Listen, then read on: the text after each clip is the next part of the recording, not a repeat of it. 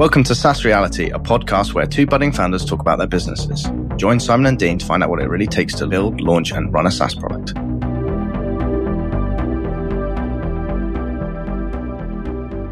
Evening, Dean. Evening, Simon. How are you? Yeah, not too bad. Yourself? Yeah, not too bad. Eyes have recovered. Went to the hospital yesterday for some diabetic eye screening tests. Oh, okay. They poke and prod them.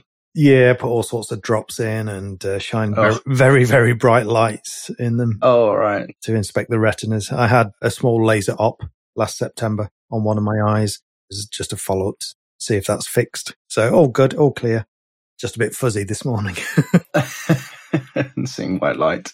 Yeah. So what have you been up to this week? Automatically mainly. So every four to five weeks, my partner does a week of lates at work. So that's basically been this week. I've been focusing on Automatically most evenings. And it's going really well. I've been doing a lot of stuff around bounces, so email bouncing. So that all recorded and sends notifications, which is another thing I built this week, the notification system. Oh, right. And then just the foundations for it really, because there's going to be quite a few places to use it. And then the other thing is workflow executions. When they now stop due to an error, let's say um, your Slack webhook returns a 404, you can basically say whether you want to skip that execution step or resume. So gives you a bit of sort of flexibility there. Cool. Sounds like it's coming together nicely, actually. Yeah, it's just with the bounced emails, that's going to be like the most common thing. I don't want to send any more bounced emails to that customer. So unless you come in, fix that customer's email address, and then you can resume again on the workflow.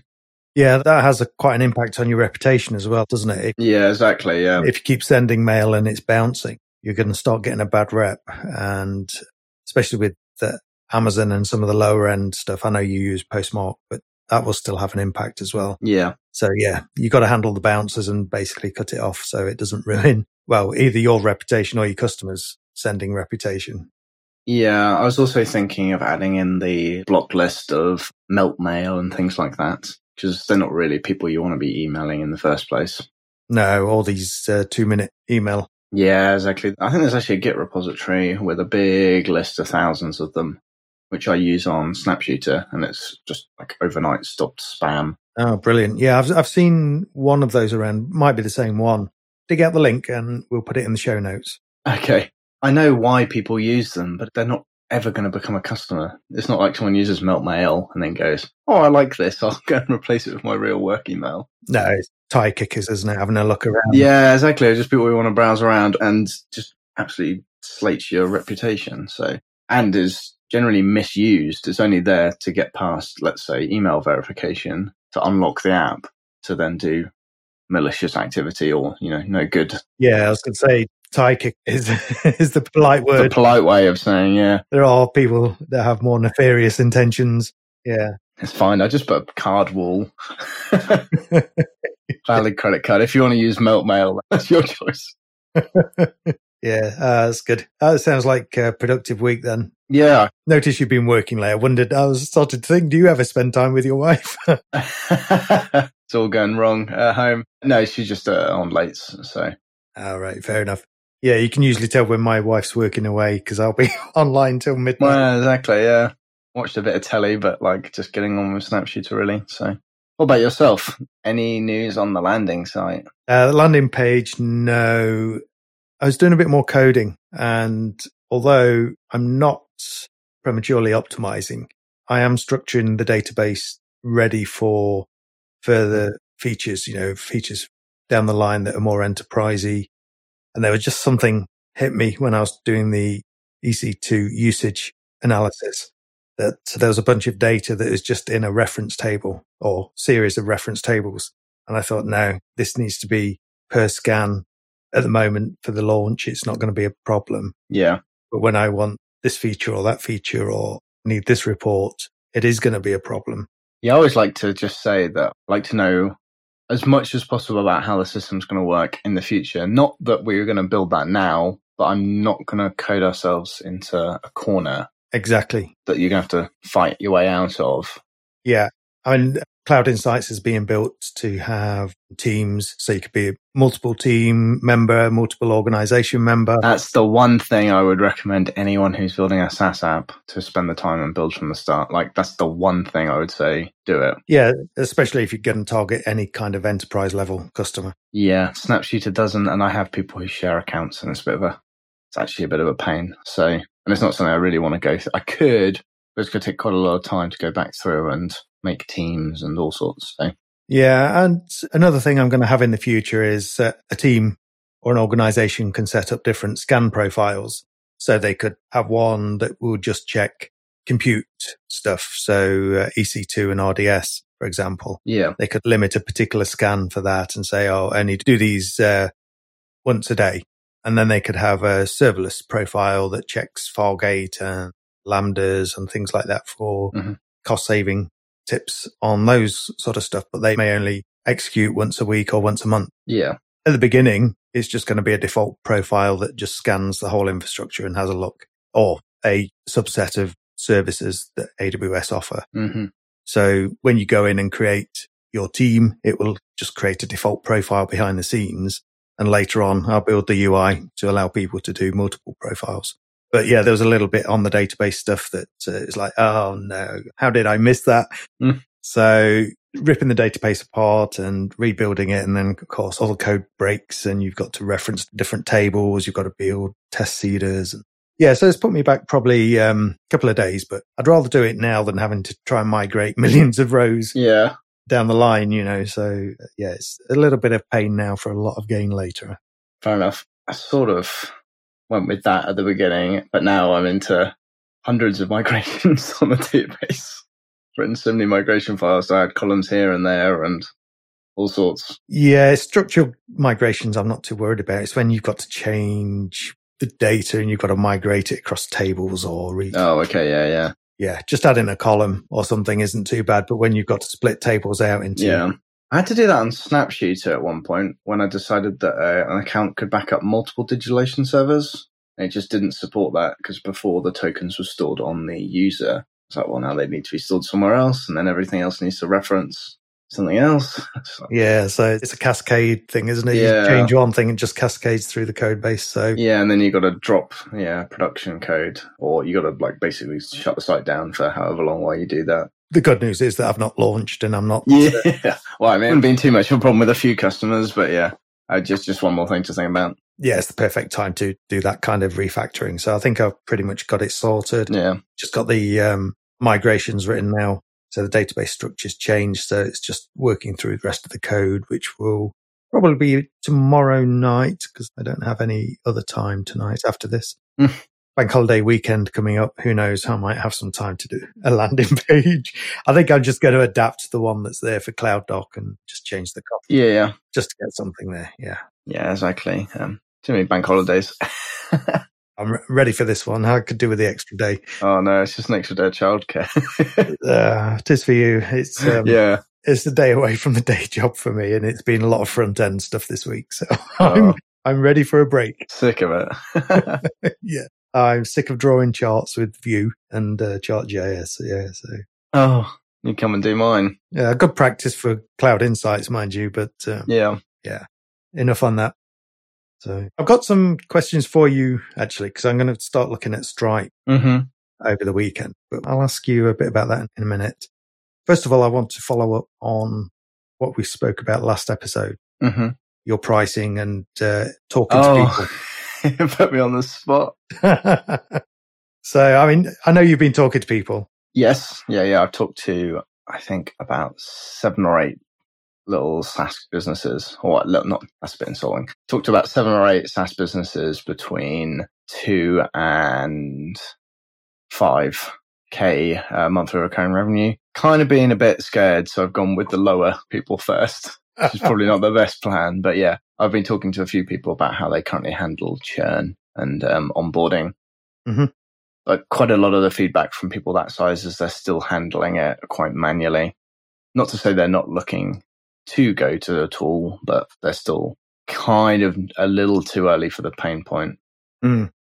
Yeah, because lower earning SaaSs, they'd rather spend a couple of hours of time Yeah. And to be fair to them at that scale, it is, it's not crucial, but it's some key learnings to do by doing it by hand. True. Yeah. However, when it's just the card has uh, run out of money, there's not much of a lesson to be learned with trying to email that person like four times to get the churn recovered. That's, Mm. yeah. I guess there's a difference between churning because they no longer want to use the product and there's churning due to card faults, which is the main segment I'm after at the moment. Yeah. I very rarely have a charge fail on my cards. You know, I keep the balances low, pay them off every month and so on. Yeah.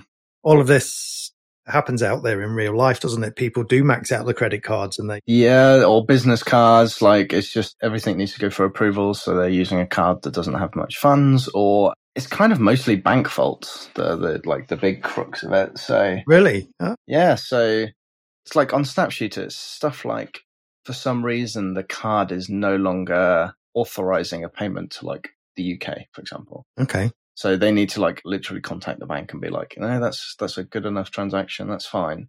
All right. Sort of bank fraud measures kicking in. Yeah, that sort of thing. So you don't actually get that much feedback from Stripe. I believe them when they say they don't get much feedback from the like Visa or MasterCard about what's actually happening. Mhm. For example, the message about insufficient funds, doesn't necessarily mean there's insufficient funds. No, it just means that the charge has failed. They're, for- they're just not allowing it. All right. So that's why, like, as part of the workflows, and um, this was a big thing that came out of it, was building predefined workflows for people to modify. I would recommend anyone to attempt to do the charge again at least a couple of times before even emailing someone to let them know. Hmm. You know, there's a good chance you recover that recurring revenue without ever emailing the person. Yeah. I mean, the done for you stuff, as in the predefined workflows, people want to pay for that sort of stuff. Yeah, that was a key thing that came out of it was that if they're moving to a product like this, they kind of want those good recommendations on how to do it properly. Where I've gone for like, you can build whatever fancy workflow you want, but I'm going to go with the basis of having some sort of um, template library you could use. And could you shortcut things to get launched earlier by just having some predefined template rather than letting them build their own? Yeah, yeah, that's true. I could, when you create an account, just literally build a set of six workflows and you just go through and activate the ones you want to use. Yeah, it might be worth thinking about. Uh, see if you can get out. because then that allows you to go in and customize them and make sure the emails are right. It gets a little complicated when you've got stuff like plans. So you may want to do different emailing for like trial ending, depending on what plan they're on. So I can't really know that, Hmm. or maybe I could. There might be a way. if the plan has no charge, then you know it's a free tier. So there might be a way around it. Okay. You give me ideas. Well, that's all part of this, isn't it? It's, yeah, that's Yeah. why you have a mastermind, and our mastermind is being recorded, and yeah, you just share it with the world. So uh, yeah, that's So, good. yeah. So how many more people are you going to contact, and have you got an idea of? I'm basically dedicating a couple of hours on a Friday evening was my or Friday morning to go through indie hackers and find people who are sort of the right size. You going to try higher revenue SaaSes this time? I think so, yeah. It works well because on the indie hackers it like updates by the latest update on that um, product. So a lot of these people I've caught have just done like blog articles or they've just done product hunt launches. Right. So I've sort of gone in with, oh, congratulations on your launch or congratulations on breaking this financial milestone, blah, blah, blah. By the way, but this week I've also been reading the mom test Ah, yes, yes. and, uh, yeah, it's a really good book. So I'm, t- I'm going to sort of apply some of those learnings uh, next week or to the next sort of cohort of people I try and talk to. Yeah. Stop pitching and try and get more feedback about how they're currently running things. yeah, I'm up to about chapter two on that. Oh, okay. it was good to hear the basic principles because when I did my calls and still uh, did a call yesterday, the way I approach it is like, okay, how do you deal with finding waste, Yeah. rogue services that are still running? How do you find that server that the developer's forgotten and ask them how they do that now and also how they plan their reserved instances and then sort of talk to them about that. Okay. So my question about a chapter that's further up, did any of them say that they've built some hacky solution? Yes. Okay. So that's really positive feedback then. That was one of the like the key bits. If someone's already hacking some crappy but solution to the problem, you know, they know they've got a problem. They know they can solve it. With their crappy script, or they could come somewhere professionally. Yeah, and I know big companies like Netflix and Quora. Oh yeah, they're a different league though, aren't they? yeah, they are. But yeah, quite a lot of people have said, uh, yeah, they do knock together a bash script that will do a few CLI calls. Yeah, yeah. And then they pass through that data and then chuck it out to an email and then somebody's got to manually trawl through it. And, yeah, and run the script and Yeah. check everything and yeah. so yeah, yeah, I think that was positive as well. Yeah, that's some really good feedback, yeah. Yeah. I'm jealous. I've been on LinkedIn again actually this week, just making some more friends. Not trying to sell, not trying to ask questions, just sparking up conversations. It's people that are solutions architects in the AWS groups. Um, so I've linked up with about 30 this week, I think. hmm So yeah, I'll just keep on top of what they're doing, see who's active on LinkedIn, who's posting, who's moving jobs. And that's the first step to gaining trust. And then as I launch and start publishing stuff on LinkedIn, hopefully they can see that and they might be open to a bit more of a chat with me as well. So Yeah, cool. You got to more than 500 connections on LinkedIn yet? just under 800, I think, 793, I think. So, Oh, yeah. okay. I've been at it a while. Mine are normally SEO experts that want to keep talking to me yeah, and other sorts of cheap consultant crap. Yeah. Yeah, I did have a lot of recruiters, but I've cut back on those. Don't don't accept those anymore. Hmm. There's a few people in the learning and development industry. That's to do with something that I plan to do with my wife later on, uh, another product. Hmm. And lots of DevOpsy people and uh, AWS types. Yeah, so just keep Hmm. building that list, and that's that's going to be my audience. Yeah. Yeah, I'm not going to just publish on blog posts. It's going to be a blog post on the website, a promo post on LinkedIn, and then all of your LinkedIn connections see that when you post it. Yeah, that's cool. To circle back to your actual question about pricing, which links to last week, I changed to a tier structure as we um, discussed. A quick overview is it's still based on your monthly recurring revenue. There's three plans. Up to 3K is $19, up to 10K, MM, MRR, can never get that right, $49, and then up to 50,000 is uh, $200 a month. Mhm. And um, I'm sticking with that.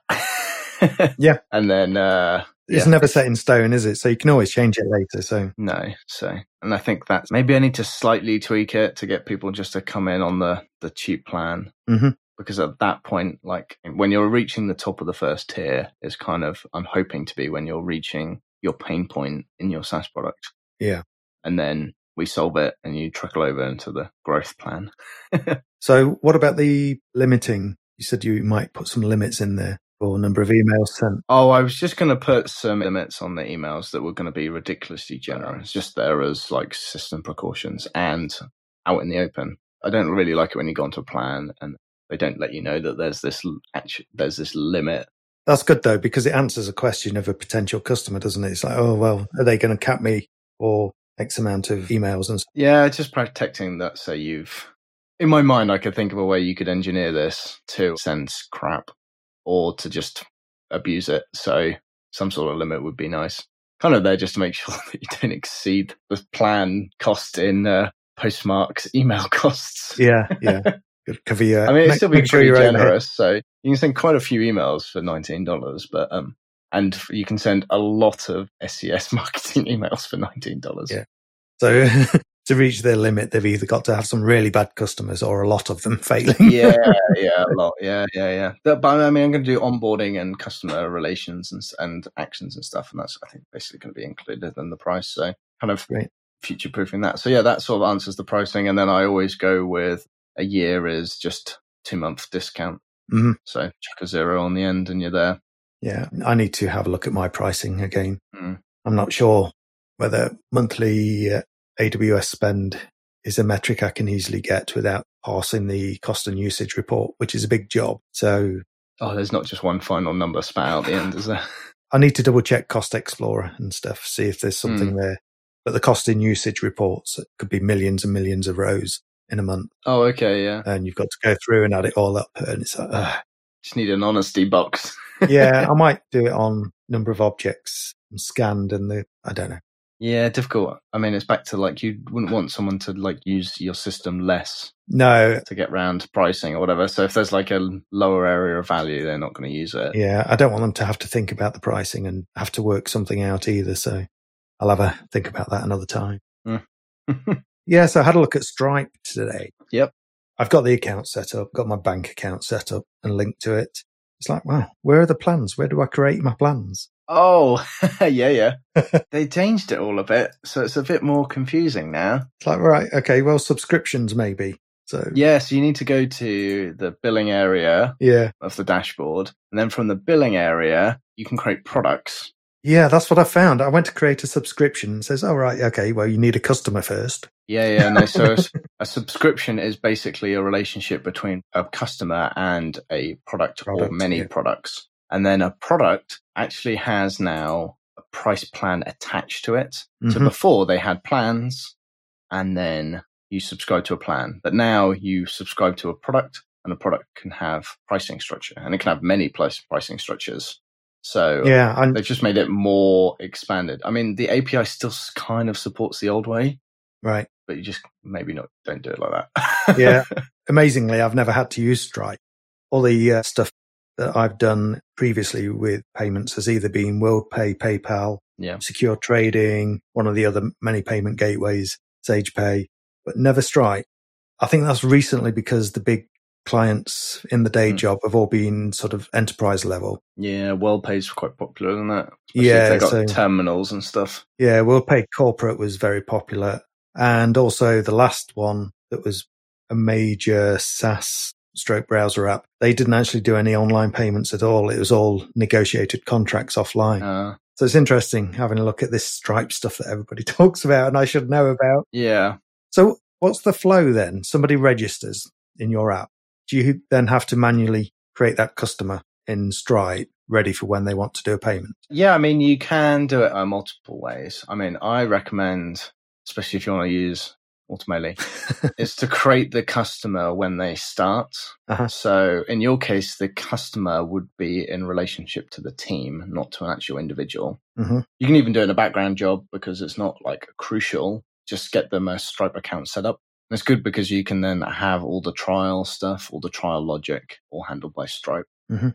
And then at that point, you can attach stuff like cards to that customer or um, subscriptions, and they're already there.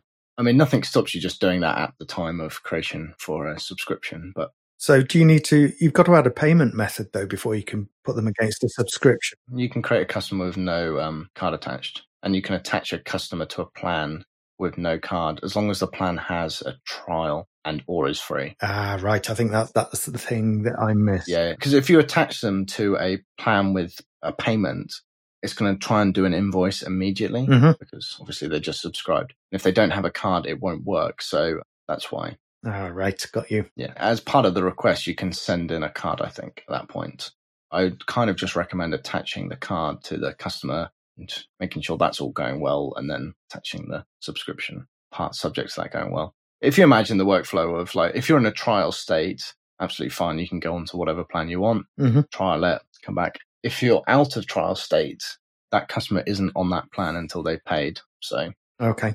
So do you use checkout? Stripe checkout? I think it's Stripe Elements. Right. Okay. So you don't use the hosted payment page. No, I use the like it's like kind of like an iframe sort of thing Yeah. that they have, but um, yeah, I still handle it all via the JavaScript method and not sending raw card details. Yeah.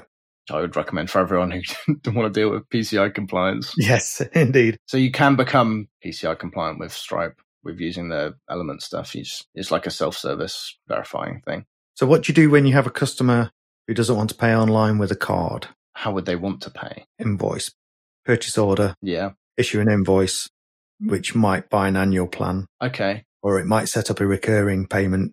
Would they pay by card or would they be sending like bank transfers or something like that? Or Either, really. I mean, I would always recommend just having them on Stripe anyway, and then you can set up coupon codes and just have, for example, offline purchase and set the percentage to 100% discount. Mhm. And Just make sure it can't be used in your app and then handle it that way. I mean, you could raise an invoice manually on Stripe's dashboard and Mhm. send that across or email that across or build it into your app if you were going to do it that way. Yeah, I need to see how Stripe integrates with QuickBooks and Xero. Have you thought about just saying to people, no, we are an online subscription business. Is this or nothing? I know some customers are just going to need to issue a PO and have an invoice. I mean, you're going to still give them an invoice. Yeah. How do people pay for their AWS accounts? Surely there's no Credit card, yeah. Credit card. There's no way to tr- transfer them the money. Unless they're a big organization and Well, yeah, but I mean, come on. You're in a different realm there anyway about the purchasing and everything. The whole sales process is completely, completely wildly different. Yeah. I've tried not to give this too much attention. Yeah, I would say if you've got like a really weird edge case, it's like, well, you can do yearly and you can send a bank transfer here and then I'll set you up an account Mhm. and that would be fine. But otherwise, just be like, no, come on, it's this. Yeah, I think in this day and age most people have got access to a card, haven't they? So yeah. Okay, that's filled in a few gaps. Brilliant. I'm still not worried about it yet. No, no, no. I, I need to do a little bit on the billing now because obviously I've changed the way it works. I now need to go back to some sort of billing model. But now I'm not using metered billing. I could probably go back to using Laravel Cashier. Mhm. So I might invest in that just because okay. it saves like having to generate invoices. it does it for you. Yeah. Right. Okay, cool. We should probably wrap it up there. We've got to the half an hour mark, haven't we? Yeah, this is quite an easy one. Yeah. Good chat. All right. Try and get my landing page done. Yes, yes. It'll be me on my own next week otherwise. okay. I promise for next week. okay, well, it was good talking to you, Dean, and I'll catch you next week. okay, Simon. Cheers. Bye.